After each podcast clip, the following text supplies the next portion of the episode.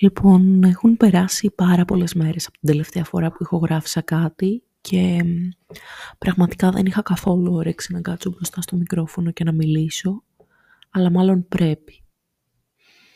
Ε, για όσους ακούτε πρώτη φορά αυτό το podcast, ε, με λένε Ισαβέλα, μένω στο αμίντεο και μοιράζομαι τις σκέψεις μου ε, μέσα από αυτή τη σειρά podcast Λέω για την καθημερινότητά μου και κυρίως για το πώς βιώνω ένα πολύ επώδυνο χωρισμό με τον πρώην μου, τον Άγγελο.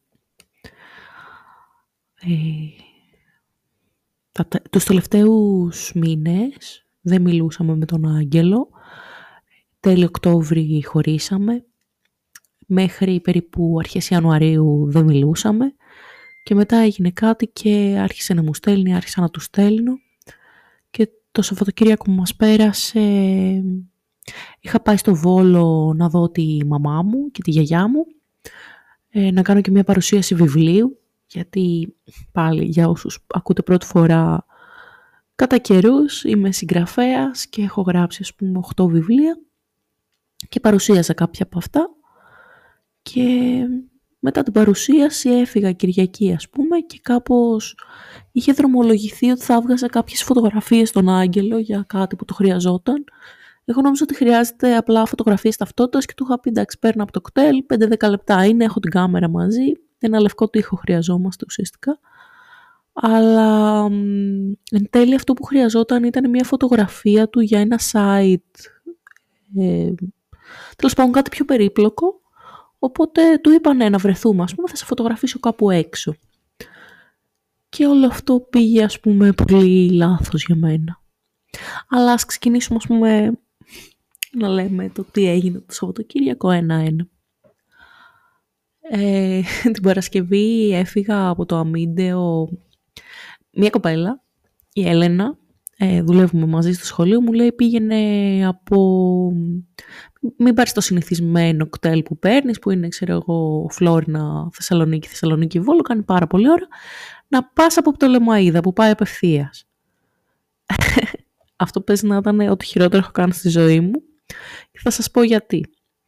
Υπάρχει ναι ένα κτέλ το οποίο περνάει από αμίντεο και πάει Πτολεμαίδα.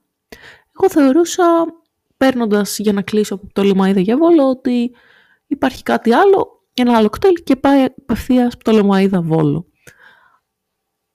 Και μου λένε φεύγει, ας πούμε, την τάδε ώρα. Και εγώ ήξερα ότι το κτέλ που έπρεπε να πάρω για να φτάσω από το Λεμάιδα δεν είχε έρθει ακόμα. Και φυσικά είχα στρεσαριστεί γιατί κάπως δεν βγαίναν τα μαθηματικά.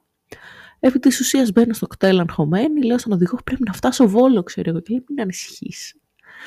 Και μετά άρχισαν λίγο έτσι να πάνε όλα λάθος. Φτάνουμε από το Λεμαίδα και συνειδητοποιώ ότι το ίδιο κτέλ θα μας πάει Κοζάνη και ότι από εκεί θα πάω Βόλο Λέω να πάω να βγάλω ένα εισιτήριο γρήγορα, περιμένετε με, βγαίνω έξω από τη βιασύνη μου, ξεχνάω το πορτοφόλι μες στο λεωφορείο, γυρνάω, το παίρνω, βγάζω το εισιτήριο, χωρίς να το κοιτάξω μπαίνω στο λεωφορείο να πάω κοζάνι να πάρω το κτέλ για βόλο. Αλλά έτσι όπως βιαζόμουν, μου βγάλαν λάθος εισιτήριο για Λάρισα. Το οποίο φυσικά εγώ δεν είχα δει. Και μόλις φτάνω κοζάνι, ένα λεπτό πριν αναχωρήσει το δρομολόγιο, λέω στον οδηγό το και το και μου λέει πρέπει να πας να αλλάξεις το εισιτήριο. Πάω τρέχοντας να αλλάξω το εισιτήριο, ε, είμαι σε μια κατάσταση πανικού, ευτυχώς πολύ γρήγορα κατάφερα να το αλλάξω και δεν θυμόμουν καν τη βαλίτσα μου την έχω βάλει στο λεωφορείο και φτάνω στο Βόλο τέλος πάντων. Από μια διαδρομή έτσι λίγο περίεργη, λίγο έτσι μέσω ελασσόνας και χιόνι, στροφές, πολύ χάλια γενικά. Και Τέλος πάντων φτάνω στη μαμά και στη γιαγιά, περνάω εκεί την Παρασκευή στο σπίτι. Το Σάββατο είχα παρουσίαση βιβλίου. Ε, ήταν σε ένα μικρό καφέ, έτσι, art καφέ με το κλασικό στυλάκι, χριστουγεννιάτικα φωτάκια, ράφια με βιβλία τύπου βιβλιοθήκη, ε, λίγα τραπεζάκια και πάμε εκεί πέρα, ήταν και κάποιοι άλλοι συγγραφείς. Έρχεται η ώρα μου να παρουσιάσω, μπερδεύουν τη σειρά, ε, πάνε στον επόμενο. Λέει ο εκδότης, όχι, όχι, κοπέλα είναι. Αρχίζω εγώ να μιλάω και ένας στους άλλους συγγραφείς κάναν λίγο πολύ φασαρία, οι παρέες μιλούσαν μεταξύ τους. Με το που ανεβαίνω εγώ πάνω να παρουσιάσω τα βιβλία μου, ήμουνα και μόνη, είχε νεκρική σιγή. Και κάπως όλο αυτό με άγχωσε. Παρ' όλα αυτά παρουσίασα τα βιβλία που είχα στο συγκεκριμένο εκδοτικό οίκο. Είχα προβάρει 100.000 φορές το τι θα πω και προφανώς δεν είπα τίποτα από όλα αυτά που είχα προβάρει. Ε, και διάβασα αποσπάσματα νομίζω από δύο βιβλία μου και μετά κατεβαίνω και μου λέει ο εκδότης έκανες λίγη ώρα, ξέρω εγώ, είχε και άλλη ώρα υπολογισμένη. Και λέω, όχ. Και μετά παρουσιάζει η επόμενη κυρία και μου λέει, έχει έλλειμμα, αν ξανανέβα. Και ανεβαίνω και παρουσιάζω, ας πούμε, κάποιες ανθολογίες του εκδοτικού οίκου που συμμετείχα και διάβασα αποσπάσματα και από εκεί. Ε, πάλι είχα, είχε πολύ ησυχία όταν διάβαζα εγώ και μου έκανε εντύπωση αυτό. Και μετά ήταν να παρουσιάσει ένα συγγραφέας ο οποίος είχε πάρα πολύ τρακ, έχασε τα λόγια του κυριολεκτικά και απλά του κάναμε ερωτήσεις γιατί είχε φρικάρει πάνω στη σκηνή. Εν τέλει, αφού τελείωσε και η δική του παρουσίαση, μια κυρία με πιάνει και μου λέει «Ξέρεις, θα γίνεις πολύ σπουδαία συγγραφέας μια μέρα και από τον τρόπο που διάβασες και η παρουσίαση στη σκηνή μας μάγεψε και τέτοια». Και λέω «Καλά, εντάξει τώρα, τέλος πάντων, την ευχαρίστησα». Υπέγραψα κάποια αντίτυπα που πάντα με αγχώνει αυτό, γιατί λέω εντάξει τώρα θα ξεχάσω την ορθογραφία ακόμα και το πιο απλό ονόματος και θα γίνω ρεζίλη ας πούμε. Και κάπως έτσι. Ε, φεύγω ας πούμε από την παρουσίαση, ε, μου είχε στείλει ο Άγγελος να μου πει ξέρω εγώ ότι θα πάνε όλα καλά να μην αγχώνομαι. Και την επόμενη μέρα καθώς μιλούσαμε συνειδητοποιώ ότι αυτό που ήθελε δεν ήταν μια απλή φωτογραφία ταυτότητας, ότι ήθελε, ήθελε να πάει σε ένα φορέα για να κάνει εθελοντισμό, για να σώσει ας πούμε τις χελώνες καρέτα-καρέτα και χρειαζόντουσαν φωτογραφίες για το site τους που να τον δείχνουν έτσι χαμογελαστό και κεφάτολες και είναι ξέρω εγώ εξώφυλλο σε βιβλίο αγγλικών. Οπότε του λέω, ξέρεις, δεν γίνεται αυτό στο κτέλ, είναι λίγο μίζερο ας πούμε το μέρος, υπάρχει κάποιο πάρκο εκεί κοντά να πάμε, μου λέει όχι. Λέω ποιο πάρκο, ξέρεις το απειθήτα μου λέει. Κάνω γρήγορα τα μαθηματικά στο μυαλό μου, μία ώρα από το ΚΤΕΛ Αυτό λέω δεν υπάρχει περίπτωση να προλάβω. Λέω θα έρθουμε νωρίτερα, ξέρω, θα έρθουμε πιο δρομολόγιο πιο νωρίς κλπ. Μετά στέλνω στη φίλη μου τη Γιώτα η οποία έμενε Θεσσαλονίκη. Αν μας ακούει χαιρετίσματα. Και ε, μου λέει, ξέρω εγώ είναι η τελευταία μου βραδιά εδώ, έλα και να κοιμηθείς σπίτι μου και αυτά και λέω ok okay, ας πούμε. Ε, θα φεύγαμε το πρώτο πρωινό για Φλόρινα, έτσι κι αλλιώς τριών ιεραρχών ήταν. Λέω εντάξει, δεν θα μας απασχολήσουν πάρα πολύ, ας πούμε, θα την παλέψω να, ξέρω εγώ, ξυπνήσω 4.30 το πρωί. Πάω, φτάνω Θεσσαλονίκη, μου στέλνει ο Άγγελος που είσαι και αυτά, μπαίνω σε ένα λεωφορείο που μου λέει ένας κύριος, τελικά μπήκα στο λεωφορείο του αεροδρομίου, οπότε σε τέσσερα λεπτά ήμουν στην καμάρα, βγαίνω, χαιρετάω τον Άγγελο, ας πούμε και αυτά, Πάμε να τον φωτογραφίσω, φουλ χαμογελαστός, φουλ κεφάτος. Εγώ να λέω εντάξει από μέσα μου, δεν θα κλάψεις, δεν θα του δώσω τη χαρά. Και πάμε ας πούμε στο πάρκο, ήταν εκεί η Ίζα μαζί, το σκυλάκι του. Τον έβγαλα φωτογραφίες, βρήκαμε το κατάλληλο σημείο. Του λέω, εντάξει δεν ξέρω αν είναι κατάλληλο εδώ, ίσως θα πρέπει να είναι και λίγο πιο, ξέρω εγώ, ωραίο το μέρος, γιατί εντάξει το, το πάρκο του Απιθύτα βγάζει ένα vibe ε, παρακμή ε, ξεχασμένας κατά σκύλων και χόρτο, ξέρω εγώ. Αλλά παρόλα αυτά, εντάξει, δεν ξέρω, για κάποιο λόγο τον έβγαλα λες και, και ήταν στο κάμπους της Οξφόρδης, ας πούμε. Τέλος πάντων. Και εκεί πέρα που ήταν, του λέω, ξέρω εγώ, μη χαμογελάς τόσο πολύ, ας πούμε, λιγότερο να μου φαίνουν τα δόντια και σκάσαμε στα γέλια και αυτά. Και εκεί που ήμασταν, ε, του είχα πει ότι η Ιώτα, ας πούμε, έχει να δει κάποιες φίλες της, θα τη δω πιο μετά το απόγευμα. Και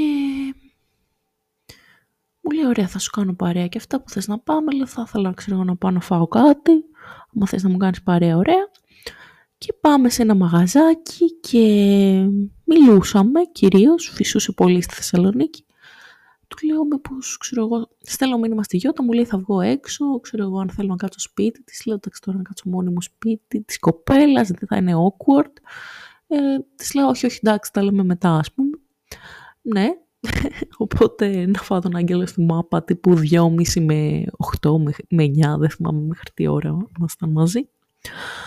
Και ήμασταν σε εκείνη την καφετέρια που είχε έτσι πολύ artistic στοιχεία. Ξέρω εγώ, είχε κάτι αφηρημένους έτσι ε, εξπρεσιονιστικούς πίνακες. Δεν ξέρω καν γιατί. Anyway. Και καθόμασταν σε ένα τραπέζι το οποίο το είχαμε στραβώσει full. Δηλαδή δεν ξέρω, στηριζόμασταν και ήταν λίγο με κλίση 45 μοίρες. Και τέλος πάντων είμαστε εκεί πέρα και μιλούσαμε. Πολύ κεφάτος ο Άγγελος, έλεγα ξέρω εγώ ότι πήρα μια τράπουλα 100 ευρώ ε, γιατί κάποια στιγμή μάζευε λεφτά να πάω να τον δω και τα πήρα, ξέρω εγώ, επειδή δεν ήθελε να βρεθούμε πέρυσι και λέω, δεν γαμιέται, ξέρω εγώ, θα πάρω την τράπουλα. Και πήρα την τράπουλα και του είπα ότι την κουβαλάω παντού μαζί μου και ότι στο τέλος έχω δώσει εντολές να με φάψουν με αυτήν για να βγουν, ας πούμε, τα λεφτά που έδωσα σε αυτή την τράπουλα. Την πήρε, ας πούμε, την περιεργαζόταν. Μετά μου είπε ότι και αυτός βρήκε ένα τύπο ας πούμε που πουλούσε ζάρια D&D στο δρόμο έτσι και είχε πάγκο και πήρε ένα ζάρι χειροποίητο 15 ευρώ και μου το έδειξε φωτογραφία και διάφορα άλλα και ότι και αυτό ήταν ας πούμε αγορά που δεν έπρεπε να γίνει. Γενικά συζητούσαμε με πολύ ωραίο τρόπο, με τον τρόπο που συζητούσαμε στις αρχές, πριν να αρχίσουν τις ακόμη και λοιπά. Και αυτό ήταν το χειρότερο γιατί ήταν τα ωραία πράγματα, ας πούμε, με τον Άγγελο τα οποία είχα αποθήσει κάποιος. Του λέω σε κάποια φάση μπορείς να μου κάνεις μια χάρη.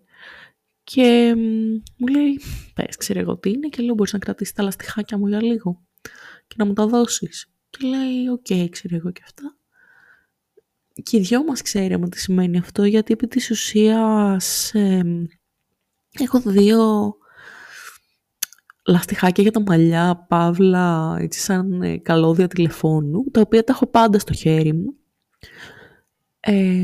και γενικά, ας πούμε, όταν γνώρισα τον Άγγελο είχε μακρύ μαλλί, αρκετά μέχρι τους ώμους και το έπιανε με ένα λαστιχάκι. Και εγώ είχα πάρα πολύ μακρύ μαλλί, ξέρω εγώ μέχρι τον κόλο ας πούμε. Και το έπιανα κι εγώ. Ε, και όταν ας πούμε το κάναμε, πάντα πέφταν τα μαλλιά μας πάνω μας και ήταν λίγο δύσκολο, δηλαδή Απλά κάναμε ένα φούφου, ξέρω εγώ, γιατί έπεφταν τα μαλλιά στα μάτια μου, στο στόμα μου, παντού. Και ξέρω εγώ, του δίνα το λαστιχάκι μου, έδαινε τα μαλλιά του, όταν ήταν, ξέρω εγώ, από πάνω, έδαινα εγώ τα μαλλιά μου όταν ήμουν εγώ από πάνω. Και τέλος πάντων, πολύ explicit το content. Anyway, αυτά τα λαστιχάκια τα είχα πάντα στο χέρι μου, γιατί, ξέρω εγώ, γι' αυτό το λόγο. Ε, όταν είχα πάει να τον δω σπίτι του στη Βέρεια, ας πούμε, αφού είχε πεθάνει ο πατέρας μου, του είχα πει ότι α, ε, πριν από αυτό, όταν είχε έρθει Αθήνα κάποια στιγμή, είχε πει ξέχασες κάτι σπίτι μου και ήρθα Αθήνα να στο φέρω και ήταν ένα από αυτά τα λαστιχάκια. Το μεταξύ, εγώ είχα ξεχάσει και ένα βρακί εκεί πέρα, αλλά τέλος πάντων αυτό μου το έδωσε την επόμενη φορά που πήγα. Αν και πιστεύω ότι απλά μου πήρε το βρακί η και το έκρυψε, αλλά τέλος πάντων, trust moments. Και τέλος πάντων μου είχε φέρει εκείνο το λαστιχάκι, ένα από αυτά τα δύο που έχω στο χέρι μου μάλλον ψέματα, μου είχε φέρει ένα λαστιχάκι, το οποίο κάποια στιγμή το έχασα και ήμουν πάρα πολύ άσχημη ψυχολογικά επειδή έχασα το λαστιχάκι και μου είχε πει εντάξει χαλάρι ξέρω και αυτά. Και όταν πέθανε ο πατέρας μου και είχα πάει στη Βέρεια να τον δω, είχα αυτά τα δύο λαστιχάκια τα οποία ήταν και ας πούμε και στο σεξ, τα χρησιμοποιήσαμε. Και του είχα πει σε παρακαλώ ξέρω εγώ φορεσέ γιατί θέλω όταν δεν είμαστε μαζί, όταν είμαι εγώ Αθήνας ή Θεσσαλονίκη, να σκέφτομαι ότι έχω κάτι δικό σου πάνω μου. Και έλεγε, εντάξει, έχεις πάρα πολλά πράγματα δικά μου, ξέρω εγώ, μου έχει κάνει φιγούρες, που τις έχεις χρωματίσει, έχω βιβλία λογοτεχνικά που μου έχει δώσει, Έχω, ξέρω εγώ, ένα ποιηματάκι που μου είχε δώσει το πορτοφόλι μου, έχω φωτογραφίες του, είχα πολλά πράγματα, αλλά του είχα πει θέλω αυτά τα λαστιχάκια, ας πούμε. Και τα φορούσε στο χέρι του για μία μέρα, μέχρι που του είχαν κόψει την κυκλοφορία κυριολεκτικά και μετά μου τα έδωσε. Και ήταν τα ίδια λαστιχάκια που του δώσα Θεσσαλονίκη να κρατάει. Και εντάξει, δεν ξέρω αν το θυμότανε, αλλά λίγο πολύ εγώ τα θυμόμουν, τέλος πάντων. Και αυτά τα λαστιχάκια τα έχω ακόμα, ξέρω εγώ, τώρα έχω πιάσει τα μαλλιά μου με αυτά. Και that's the story ας πούμε. Μετά αφού μου έδωσε τα λαστιχάκια μου λέει ναι εντάξει οκ, τα άγγιξε και αυτά και μετά μου το έδωσε. Ε, μου λέει τι τα θες, λέω θέλω να έχω κάτι που έχεις αγγίξει, άμα θέλω να σου κάνω βουντού ας πούμε πρέπει να είναι έτσι. Και μου λέει, ξέρω εγώ, λέει τα πιστεύεις αυτά, λέω εννοείται.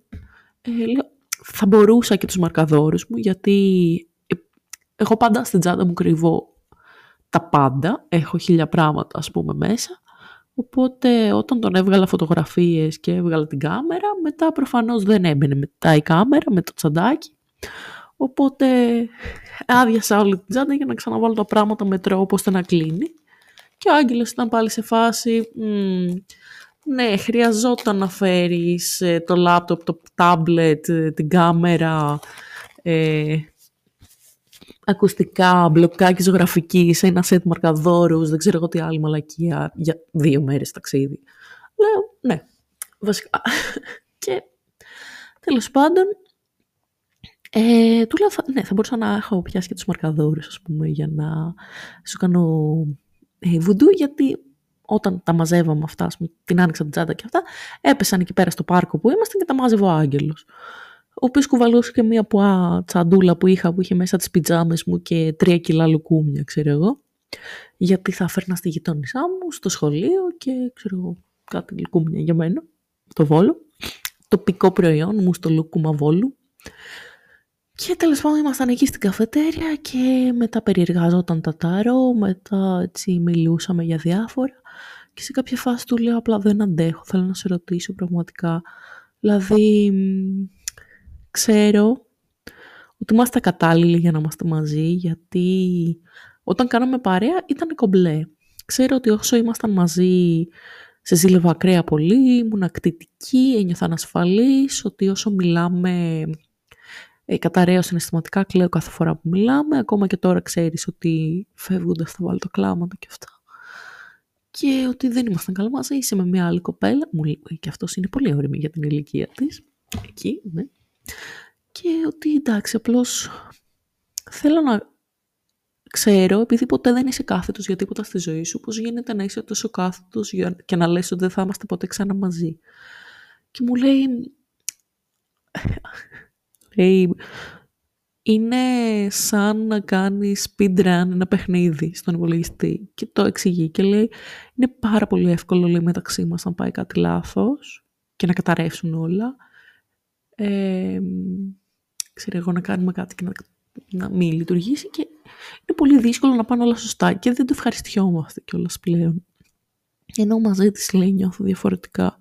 Και λέει, μου, μετά μου λέει ότι το καλοκαίρι θα πάει στην Κεφαλονιά να κάνει εθελοντισμό για τις χελώνες. Εντάξει, που για σε αυτό το κέντρο χρειαζόταν ας πούμε το φωτογραφία στο site του κέντρου. Μου λέει, αλλά και εσύ άμα θες. Λέω, εντάξει, έχει μάνα μου, ξέρω εγώ, καρκίνο, είναι το ένα το άλλο, δεν μπορώ, ας πούμε, δεν νιώθω καλά να είμαι έτσι σε μια τέτοια κατάσταση. Θα ήθελα να το αποφύγω, αλλά δεν ξέρω τώρα να είμαι και με σένα, ας πούμε, να μένουμε στο ίδιο σπίτι και πέρα με τους εθελοντές δύο μήνες. Λέει, δεν θα είναι ότι θα πέφτουμε ένας πάνω στον άλλο, θα έχω άλλες δουλειές. Εμένα θα με πληρώνουν, λέει, γι' αυτό, γιατί είναι η δεύτερη χρονιά που πάω και δεν ξέρω. Και τέλος πάντων του είπα θα το σκεφτώ, λέει σύντομα σκέψου το, εγώ θα είμαι εκεί Ιούλιο-Αύγουστο δύο μήνες. Μετά μου λέει ότι βρήκε καθηγητή για πτυχιακή και θα πάει στη Ζάκυνθο Μάιο και Σεπτέμβριο πάλι για, αυτό το, για την πτυχιακή του. Οπότε του λέω, κοιτά, λέω, χωρίς παρεξήγηση, ας πούμε, Μάιο θα λείπεις. Ιούνιο θα έχεις εξεταστική. Ιούλιο, Αύγουστο θα λείπεις. Σεπτέμβριο θα έχεις εξεταστική και θα λείπεις. Η κοπέλα σου είναι, ας πούμε, είναι OK με αυτό. Και λέει, «Ε, δεν είναι και η καλύτερη της, λέει, αλλά εντάξει. Και μετά υποτίθεται θα πάει και στρατό, ίσως. Και κάπως έτσι σκεφτόμουν ότι εκείνη την ώρα σκεφτόμουν, Α, θα χωρίσω, δεν ξέρω εγώ, λαλαλα. Και πάω στο μπάνιο και γυρίζω. Τον έβλεπα με το που πήγαινα στο μπάνιο, έστελνε μηνύματα, ξέρω εγώ. Και γυρίζω και απλά παίρνει το μάτι μου μια μοβ καρδιά, ξέρω εγώ που του στείλε, μάλλον η κοπέλα του. Και ήμουν σε φάση, ωραία. Και εκείνη την ώρα ήταν ας πούμε η αποκαθήλωση ότι σταμάτα να ελπίζεις ότι θα χωρίσει, δεν είστε καλά μαζί, σαν φίλοι ίσως και πάλι δεν τον έχεις ξεπεράσει, θα πρέπει να τον ξεπεράσει και μετά να μιλάτε είστε ακατάλληλοι ο ένας για τον άλλον, σε πολλά επίπεδα και τη γουστάρει και όλα, ξεκόλα η Σαβέλα. Και απλά ήμουν εκεί ας πούμε και προσπαθούσα να μην βάλω τα κλάματα. Και να μην το σκέφτομαι ας πούμε. Και ο Άγγελος μου έκανε έτσι ματάκια και ήταν χαχαχά χουχουχου. Ε, Τέλος πάντων, η Γιώτα ψιλοκαθυστερούσε, πήγαμε για φαγητό, πήραμε κάτι έτσι στο χέρι, μακαρόνια καρμπονάρα πήρα εγώ, αυτός πήρε κάτι μακαρόνια με μανιτάρια, γιατί είναι full κολλημένος με τα μανιτάρια, του αρέσουν πάρα πολύ. Και μετά τον πήρε τηλέφωνο η μαμά του τι ώρα θα έρθει, η οποία μαμά του υποτίθεται ότι ήταν βαριά άρρωστη, γι' αυτό δεν μπορούσαμε ας πούμε, να κάνουμε μια φωτογράφηση σπίτι του. Ε, και τέλος πάντων, δεν ξέρω, ε, μετά καθίσαμε σε ένα παγκάκι και μιλούσαμε μέχρι να έρθει η Γιώτα, ας πούμε, να μας βρει. Γιατί ήταν κάπου εκεί κοντά σε μια καφετέρια και δεν ήξερα ακριβώς πού και τι. Και καθώς μιλούσαμε, ας πούμε, θυμόμουν τα παλιά και λέγει, ας πούμε, τύπου δεν θα σε αγκαλιάσω για να μην πάρεις λάθος ιδέα, ξέρω, γιατί δεν είμαστε ακόμα σε αυτό το σημείο, να μπορώ να σε πάρω αγκαλιά, μου είχε πει. Και ήμουν τύπου ότι δεν θα σε βιάσω, ξέρω εγώ, χαλάρωση, γιατί ξέρω ότι είμαι άλλη κοπέλα, ποτέ δεν θα έκανα κάτι, ας πούμε, για να στο χαλάσω. Παρ' όλα αυτά, εντάξει. Δεν έλεγα ότι εντάξει, νιώθω πράγματα και πάντα θα νιώθω και ότι είναι δύσκολο. Αν και πλέον είμαι στη φάση που συνειδητοποιώ ότι όντως είναι κατάλληλος ο Άγγελος και ότι ήταν πολύ δυστυχισμένος μαζί μου. Όσο ήμασταν μαζί, απλά ήταν σε μια φάση της ζωής του που δεν φρόντιζε τον εαυτό του, δεν έκανε μπάνιο, δεν πήγαινε στο πανεπιστήμιο, ε, ήταν συνέχεια χάλια και τώρα τον βλέπω χαμογελαστό, καθαρό ας πούμε, για Άγγελο. Ε, πήγαινε στο πανεπιστήμιο, αναλαμβάνει έτσι πτυχιακή, σκέφτεται το επόμενο βήμα για το μεταπτυχιακό, για το εξωτερικό, αυτά. Και είναι κάπως, ας πούμε, από τη μια χαίρομαι γιατί είναι τα πράγματα που ήλπιζε να κάνει όσο ήμασταν μαζί, αλλά από την άλλη τα κατάφερε όταν δεν είναι μαζί μου. Και δεν ξέρω, ίσως να λέει κάτι αυτό, γιατί δεν έχουμε καιρό που έληξε το μεταξύ μας, αλλά είναι σαν να έχει κάνει τρελές πρόοδους στη ζωή του. Βέβαια, εντάξει, θα μου πείτε και εγώ, ας πούμε, από τότε που χώρισα με τον Άγγελο έχουν εκδοθεί δύο βιβλία μου, ε, είμαι σε καλό δρόμο για την πτυχιακή, έχω αναλάβει πτυχιακή για το μεταπτυχιακό, κάνω πράγματα, αλλά από την άλλη μετράνω όλα αυτά χωρίς κάποιον που γουστάρεις. Γιατί ήταν αυτός ο τύπος που μοιραζόμουν το τι ένιωθα, ξέρω εγώ. Και τέλος πάντων, μετά από όλο αυτό το happening, στο οποίο απλά ξέρω εγώ με το που έρχεται η Γιώτα, μόνο που δεν έτρεξα να την αγκαλιάσω, ας πούμε, τον χαιρέτησα και έφυγε αυτός βιαστικά, ας πούμε, κάπως. Πήγα μαζί της για ποτό και με τους φίλους της, ήμουν σαν Μεγάλη Παρασκευή. Ε, πάλι είπα την ιστορία της ζωής μου για τον Άγγελο, γιατί ναι, δεν μπορώ να κρατηθώ από ό,τι φαίνεται. Και μετά απλά κατέρευσα σχεδόν σπίτι της, ε, κοιτούσα τις φωτογραφίες του, να τις φτιάξω κάπως να του τις στείλω, τους, του τις έστειλα. Το επόμενο πρωί πήρα ταξί, ξέρω εγώ, πήγα στο σταθμό, πήγα στο σχολείο, μαζί με το 2-3 μέτρα μουσαμά που πρέπει να κάνουμε στον Όμιλο ζωγραφικής και προφανώς δεν ήταν απλά μια εκκλησία δύο ώρες και να πάμε σπίτια μας. Ε, πήγαμε στην εκκλησία και εντάξει έγιναν διάφορα σκηνικά εκεί πέρα και μετά μαζευτήκαμε όλοι οι καθηγητές να μας πει ο διευθυντής στα δικά του όπως το ότι έχει παράπονα ότι ένας καθηγητής έβαλε σε όλους τους μαθητές 20 και του δίνει προθεσμία στην Παρασκευή να αλλάξει γνώμη για να αλλάξει τους βαθμούς, γιατί δεν είναι δίκαιο αυτό, κάνει τους άλλους καθηγητές να φαίνονται οι κακοί, ενώ αυτός έτσι τι το παίζει ας πούμε καλός με τους μαθητές για να το συμπαθήσουν ναι, και ότι έτσι δεν θα τον σέβεται κανένας μαθητής μετά. Και εντάξει προφανώς μιλούσε για μένα, αλλά ούτε στο σύστημα έτσι αυτό το βαθμολογικό πιστεύω, ούτε θεωρώ ότι σε ένα μάθημα σαν το πιάνο εγώ μπορώ να ρίξω το μεσόωρο παιδιών. Ε, ούτε και θεωρώ ότι μπορώ να λειτουργήσω τιμωρητικά για κάποιον. Να πω ότι δεν συμπαθώ ένα παιδάκι, θα του βάλω κατά βαθμό. Ε, και όχι μόνο αυτό, Ε, η φάση είναι ότι ναι, και υπάρχουν καθηγητές που λειτουργούν έτσι και πάνε και ρουφιανεύουν ας πούμε στον διευθυντή ότι α, η Σαβέλα τόλμησε και έβαλε 20 σε όλους τους μαθητές. Αλλά από την άλλη, ε, εγώ δεν πρόκειται να κάνω ένα παιδάκι να κλάψει επειδή δεν πήρε καλό βαθμό σε ένα μάθημα το οποίο δεν θεωρώ ότι είναι για κακό βαθμό. Δηλαδή και τις απαιτήσεις που έβαλα να μάθουν ένα κομμάτι ας πούμε, παίξαν όλα από ένα κομμάτι, οπότε και τυπικά μια χαρά βαθμούς τους έβαλα. Δεν μπορεί να μου πει κάποιος κάτι. Τώρα από εκεί και έπειτα, δεν ξέρω ας πούμε, ο διευθυντής είχε τσαντευτεί έτσι. Ε, προφανώς γι' αυτό δεν με πήρε και στην εκδρομή στην Ιταλία. Έτσι. Είμαι λίγο αγαπητή στα παιδιά και κάπως προσπαθούν λίγο οι υπόλοιποι να με εξωστρακίσω. Δεν με αφορά, ένα χρόνο θα κάτσω εδώ πέρα έτσι κι αλλιώς. Ε, τέλος πάντων. Και το τελευταίο κλου ήταν σε αυτή τη μέρα ότι μας έφερε η Πινελόπη, ένα κοριτσάκι. Ε, δώρα στους καθηγητές. Ας πούμε η μαμά της έπληξε διάφορα πράγματα. Και εμένα μου έφερε τρία δώρα, ενώ στους άλλους ένα. Και ήταν τόσο ωραία, αλλά δεν ήξερα, ας πούμε, κάτι αν ήταν γκέτες, αν ήταν για τα πόδια. Και της είπα να μου εξηγήσει μία από τις επόμενες μέρες. Φυσικά, μόλις έφυγε το κοριτσάκι, σχολιάστηκε ότι σε μένα έφεραν τρία δώρα και μετά πάλι αναφέρθηκε ότι κάποιος βάζει 20 στους μαθητές και έτσι ε, μετά το παίζει καλό και το συμπαθούν και του φέρνουν σοκολατάκια και πραγματάκια.